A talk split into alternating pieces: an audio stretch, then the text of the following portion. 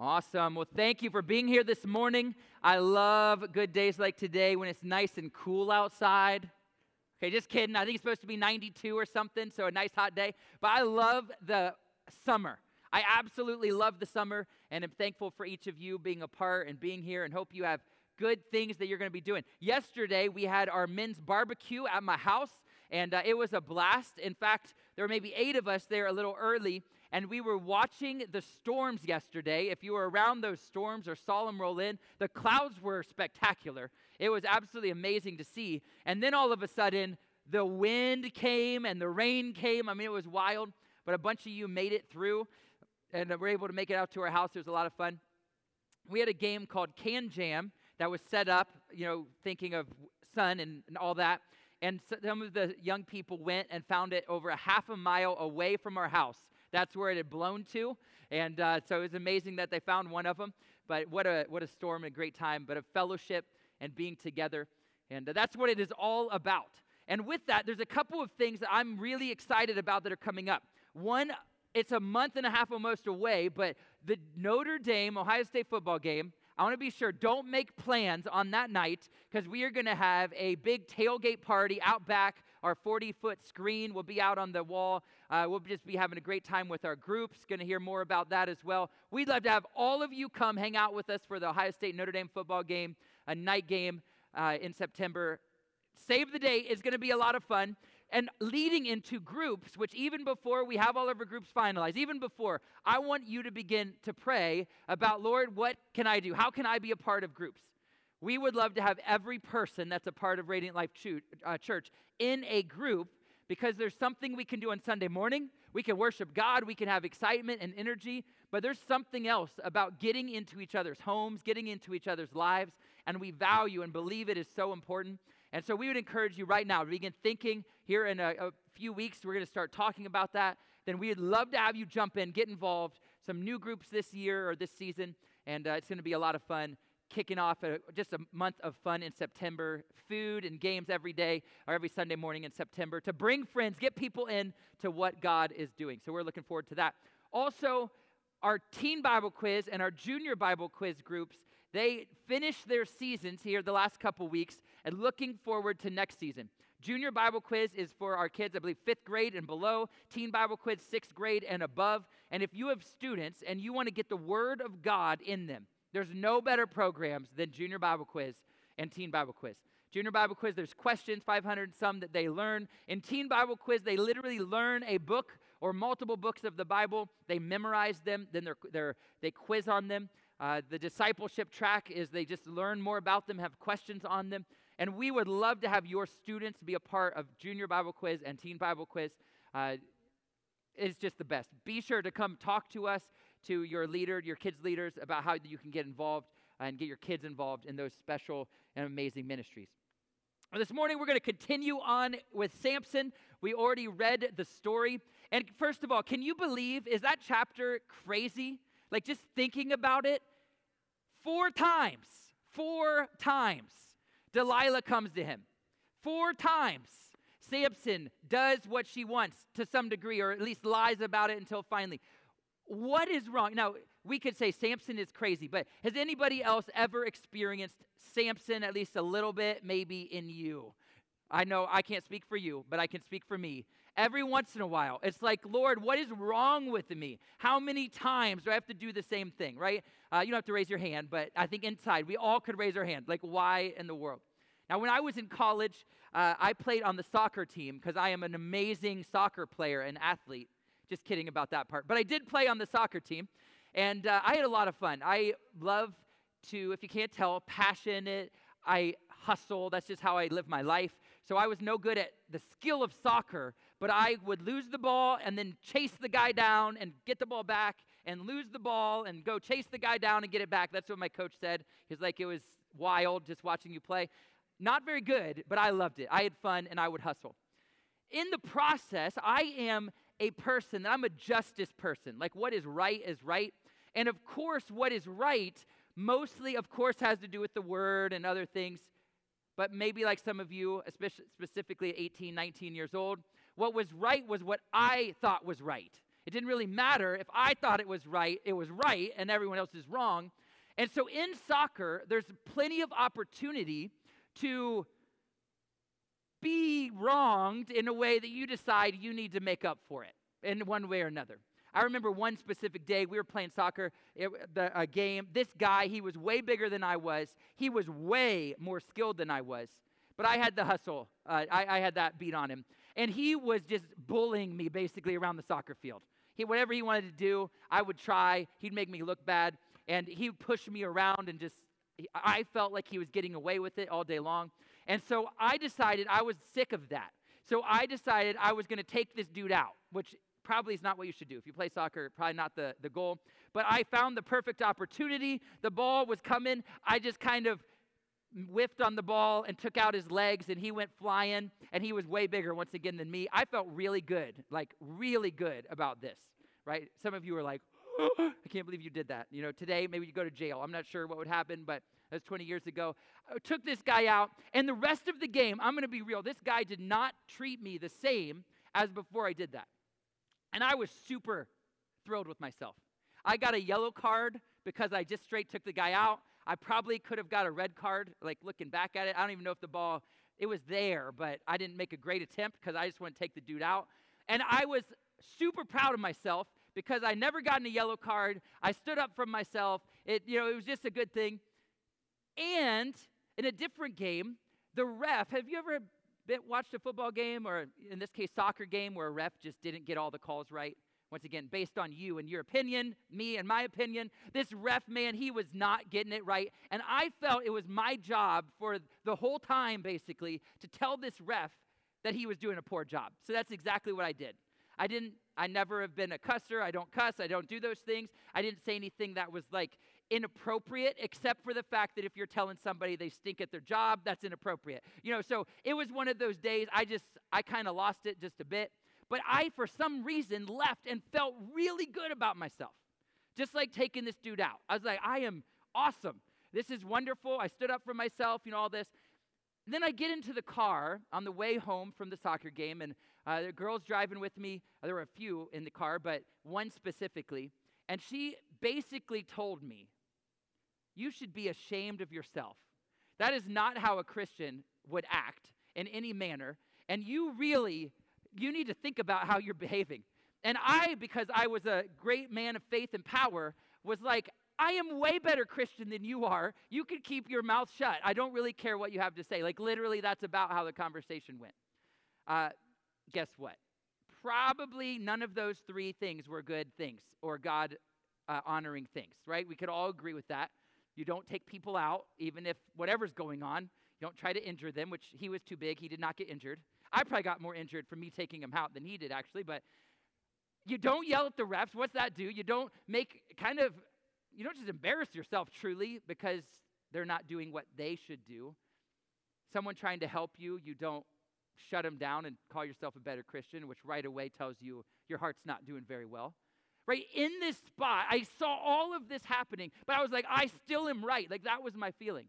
So we got back to the college, had dinner, hung out, did whatever the things we do as college students. And I went to bed, and when I laid my head on the pillow, that's when I was quiet for the first time after all this. And God spoke pretty clearly. Basically, the same words that this girl spoke to me What are you doing? That's not how a follower of me would act in any of the three situations. And there's times in our life when we realize that how we naturally are wired, our passion, or how we naturally wired, even the things we struggle with, uh, how we naturally are wired sometimes are helpful and sometimes can get us in trouble, can pull us away from what God has. And we look at the life of Samson, we see repeatedly in 14 and 15 and now 16, we see a guy that allowed uh, girls, allowed beauty, allowed anything almost to get in the way of his relationship with God, uh, specifically in front of his Nazarite vow. I'm not going to touch dead things. I'm not going to eat grapes or drink uh, alcohol. I'm not going to be around these things. As a person of Israel, I'm not going to intermarry with those that are not Israelites. Like all of these different areas, different things, he repeatedly did against and went against what God had. specifically when it came to women or people, ladies that he saw were beautiful. In the first verse here of 16, we see it, it says, What? He went to Gaza and there he saw a prostitute and he went into her. Just like a normal verse, like, oh, yeah, of course, that's what Samson did. And there's, there's this moment of realizing in our lives how we can compartmentalize or we can put God in boxes. We can stack up our own little boxes. Sunday morning box, you know, I hope it's a little bit bigger than my sin box, but this is my Jesus box, but this box, like, don't touch that box. No one needs to see it. Maybe we hide it, we put it away, we want it to be somewhere else.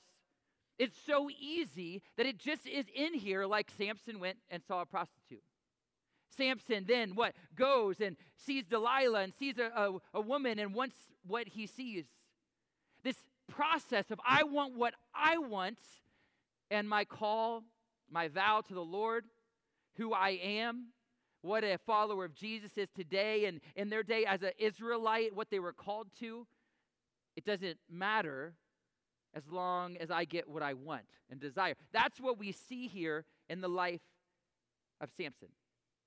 He had these boxes of his life, he had these compartments of his life. And the more that you look at his life, you realize you can't just compartmentalize it and say, this is what it is, and live a blessed life. Sometimes in our life, there might be moments where we say, Oh, there's this blessing that came to me, but that doesn't necessarily mean I'm living the blessed life of God. What do I mean? Here in just these first few verses, it says that Samson lay till midnight, and at midnight he arose and took hold of the doors of the gate of the city and the two posts, and pulled them up, bar and all, and put them on his shoulders, and carried them to the top of the hill that is in front of Hebron. What does this mean? It means that Samson had the power of the Holy Spirit working in him even after he went with a prostitute, after he was doing what he should not have been doing. He had these boxes and these things, but there was a, looked like a blessing, but he wasn't living the blessed life that God had for him. As we continue to read, we see the pain. In the last few chapters, we see the pain of what he lived through because he would not give everything to God. How often is it possible that we do the same thing and in our boxing off our life or compartmentalizing who we are, we see what looks like a blessing, but then we realize and we know that it's not God's blessing. It's stuff, maybe people, maybe fun, maybe even fun for a season, but not what God has called us to be or who He's called us to be. We have to understand that understand that Jesus has claim over your entire life. And that is a radical change of perspective. We must know it's not just portions of who I am, but Jesus, every part of who I am, I offer to you. And Samson, specifically with the Nazarite vow, that was a lifelong calling, even from the womb that his mom followed before he was, he was born into the life, when he was in uh, his mom's belly, that he was called and he continually chose to go the other way. And I want to ask us are we, are you a person that we choose to put God in a certain box and we give it to Him, and maybe it's even large, but I don't want to give everything. I don't want to give all of it because what if He asked me to do something? What if he asked me to, to go somewhere? What if he asked me to, to maybe make a change? Or what if I can't uh, date this person? Or if I can't be friends in the same way? Or if I, I have to stop talking about people in a certain way or, or speaking in a, a different way? All of the things of our life. Lord, what do I do? If I decide I'm going to give everything, it changes. It changes my life, it changes your life. Because in the life of Samson, we see that there wasn't only this boxed portion, but that he became bound by what his personal feelings and his desires were. We read over and over and over again of Delilah, this one that he loved. That Delilah, the one that all of a sudden has an offer for 1,100 pieces of silver from each one of the men. That would be maybe, uh, looking at it, maybe 140 pounds of silver that would be coming up. Like, that's a lot, is what we're trying to say. She wanted money, she didn't want Samson. And all of a sudden, what Samson was bound by, this beautiful woman, who didn't have his best interest in mind, didn't have him and even love for him in mind. he put himself in a place where he was no longer free. Sometimes at church, we sing songs that talk about breaking chains, breaking things off, breaking addiction, getting stuff away. Why? It might even be if you're newer to church or maybe even you've been a long time. You're like, I think it's weird to sing about those things. Why? Because it's important that we don't let our lives be bound by things of the world, by sin or by our own desires. It's important that we give God every part of us. Because if not, I'm going to find myself in a place where I know it's not right. I know it's not good. I'm bound in a way that I'm going to keep doing what I want, even though I know. It's impossible that Samson didn't know what was going to happen if he finally gave the, over, uh, the, the truth of his strength. Right? Delilah asked three times before the final time. So ask four times. And each time Samson gives her a lie. Each time Samson says, This is it. And what happens? That very night, she does to him exactly what it is. There's a group of people. It's obvious that she's trying to ensnare him. And when we're bound by things in our life, so often we know what's right, we know what's good, we know what we should do, but we're bound and we don't care anymore. We're bound because we've got it in a box and we say, well, my box is going to be fine. I don't, I don't have to worry about it. But when we do, we bring pain into our life. And Delilah continued to come at him, continued. Tell me the great strength. Tell me what happened. In Delilah, or in, in verse 10 a second time. You've mocked me and told me lies. Please tell me how, how you might be bound. The next one, in verse 13, then Delilah said to Samson, Until now you have mocked me and told me a lie. Tell me how you might be bound. And something that we see here in this, this portion is probably Samson, who I would think of as looking like a big he man, like bodybuilder on World's Strongest Man competition or something. Like you'd think he had to be, right? He had to be a big, huge guy because he was so strong. I think the exact opposite as you look. Everybody's like, how can you possibly be so strong? In fact, maybe if you think of Samson, hopefully not the sin part, but the other, maybe you're looking at Pastor Chris, like Samson, a dude that looks like me. Like, I'm not going to be carrying no pillars and beams of the city gate, right? That's not going to happen. I think Delilah and the people are like, How in the world can you do all that you're doing? How in the world can you have that great strength? How in the world is it possible? And you know, when we think of our life, I believe that God wants to give you something, and He has given you something that it's like, how do you accomplish that? How can you do that? How can you do and, and be an encouragement in that area? How can you make a difference in that person's life? Whatever it might be, God wants to pour those things into you. He doesn't want to give a blessing of fun stuff, although that might be on there as well. But He wants to bless your life and be in a place where someone might say, How in the world? You've been gifted, you've been blessed, you've been called. That's what Samson was. It wasn't because he worked out so much. Because we are going to see when it was gone, when the Spirit left, it was gone.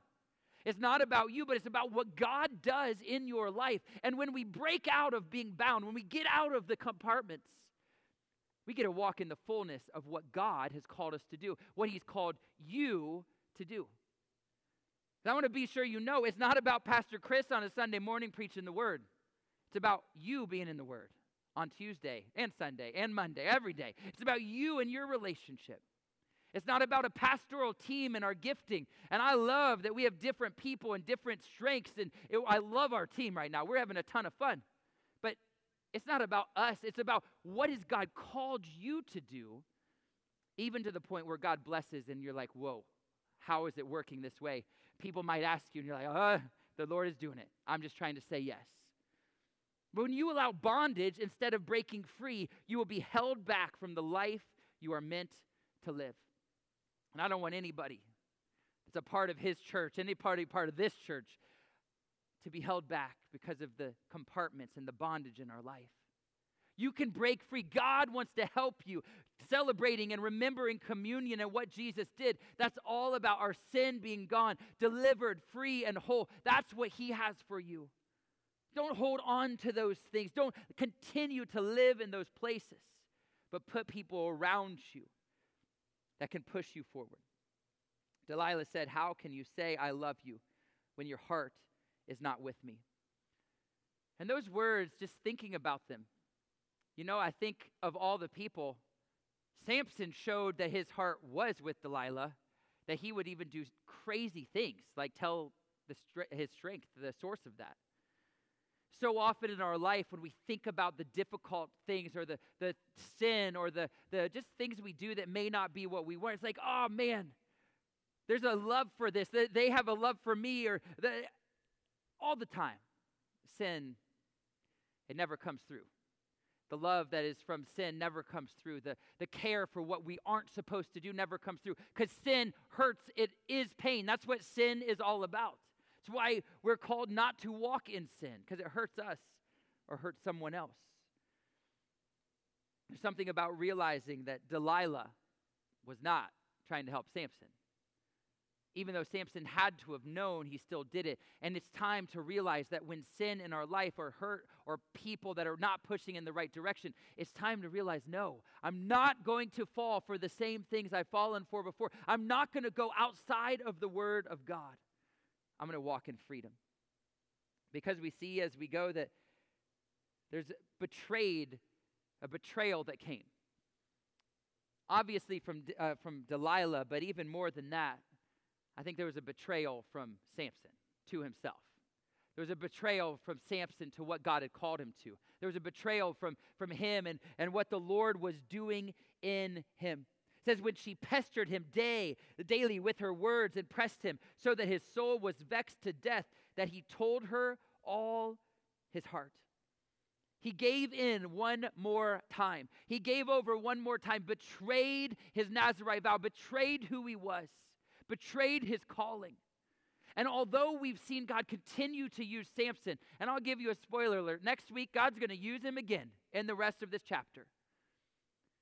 But he thought I could just do what I want to do. And there comes a moment when there's a moment of decision, when there's a moment of even talking about that justice. Not that we take it out on the ref of the place, and that doesn't matter, but when God, and we're going to stand before him whether it be in heaven someday, which is going to happen, or even on this earth. Samson had this moment where the Spirit left him. He had betrayed the things of God. And all of a sudden, his strength was gone. You always will have the choice of betraying yourself or faithfulness to the God who gives you strength. And I want you to hear today that it's not about your own thing, it's not about your own desires, it's about the faithfulness to God. He gives you strength, He pours out His blessing, which means, Lord, when I want to do my own thing, would you help me? Would you help us? Be a people that we understand that when I go apart from your word, when I leave your word, when I walk the other direction, that my strength is going to fail because my strength is not in me, it's in Him. Your strength is not in how good you are, or how great you were raised, or, or your great job, or any of those things. No, your strength comes from Jesus. Your, your strength comes from above, and we can't betray the one who gives us strength. Says that he got her to fall asleep, or she got him to fall asleep on his knee, that they cut off his hair. And then it says that she began to torment him. I think sometimes we don't understand that she, he was being tormented all the way across. That when we are, are walking on the edge or when we're walking in a place we shouldn't be, there's a tormenting that is happening. But here in the end, it becomes clear because he no longer has strength. He no longer has the Holy Spirit. He no, no longer knows what is happening. And she could torment him to the point where he, he could even uh, not realize that his strength was God. He didn't know. His hair was cut. And uh, I think we know his hair didn't have anything to do with his strength, but his consecration to the Lord had to do. And that was a sign of that. And Lord, help us be a, a, group that we don't betray what you're doing. We stay consecrated. We do our best to live holy before you. And thank the Lord that Jesus on the cross, what we remembered earlier, he gives us wholeness. So, Lord, I'm not going to turn away from you, but I'm going to turn towards you. So we see that he was boxed, he was bound, he was betrayed. He wasn't blessed in those things. And finally, he was broken. Verse 20 sums it up. And she said, The Philistines are upon you, Samson. And he awoke from his sleep and said, I will go out as, as at other times and shake myself free. But he did not know that the Lord had left him. And when I think about this whole story, those that, that verse, those last few words are the saddest part of this whole deal. You could say it's sad because he was weak, sure, that's that's sad. It's sad because the Lord had left him. Uh, I mean, 100%. But what gets me above any of that is he did not even know. He wasn't walking with the Lord to know that his strength has left him. He didn't even realize what had taken place. He hadn't walked in the consequences of his sin up until this point, and all of a sudden, he gave away the last thing his hair, and the Spirit removed his hand from Samson. He was broken. He was in need of a Savior, he was in need of God. And I want to encourage us here today. Is there something in your life? Is there something that we're giving over and we're giving over? And if by chance we're in a place where we don't even know what God would ask or what God would want, we don't even know, then I want to encourage you. I would beg you. Come back to what the Lord has for you. Come back to living a blessed life, not the blessing stuff, but a blessed life guided by Jesus that the Holy Spirit will move you and walk with you and guide you and direct you. And I believe when the Holy Spirit removes his hand, you know if you're in tune. There is no doubt about it. But when we don't, then we can get and we think we're walking in the Lord and we're not even spending time with him. We're not walking with him. We're not doing what he's called. And we want to step out in some faith moment and we don't even realize that we haven't been walking with the Lord in a long time. And I don't want any of us to be those sorts of people. And that's why I would hopefully you take it as a, a straight word from God today that if you are far from Him, if you are lost, if you don't know, today is the day to come back. Say, I want to walk the blessed life of my Creator. I want to li- walk the life that He has given me because of what He did on the cross. I want to walk the blessed life because my sin no longer is what God looks at, it's Jesus, and therefore I'm not going to leave his side.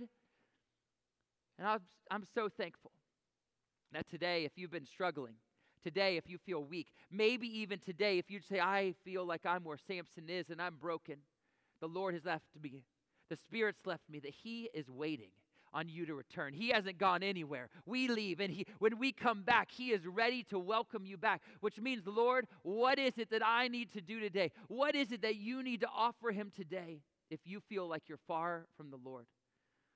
And I would pray that every one of us, this week I've been praying, Lord, is there anything in my life?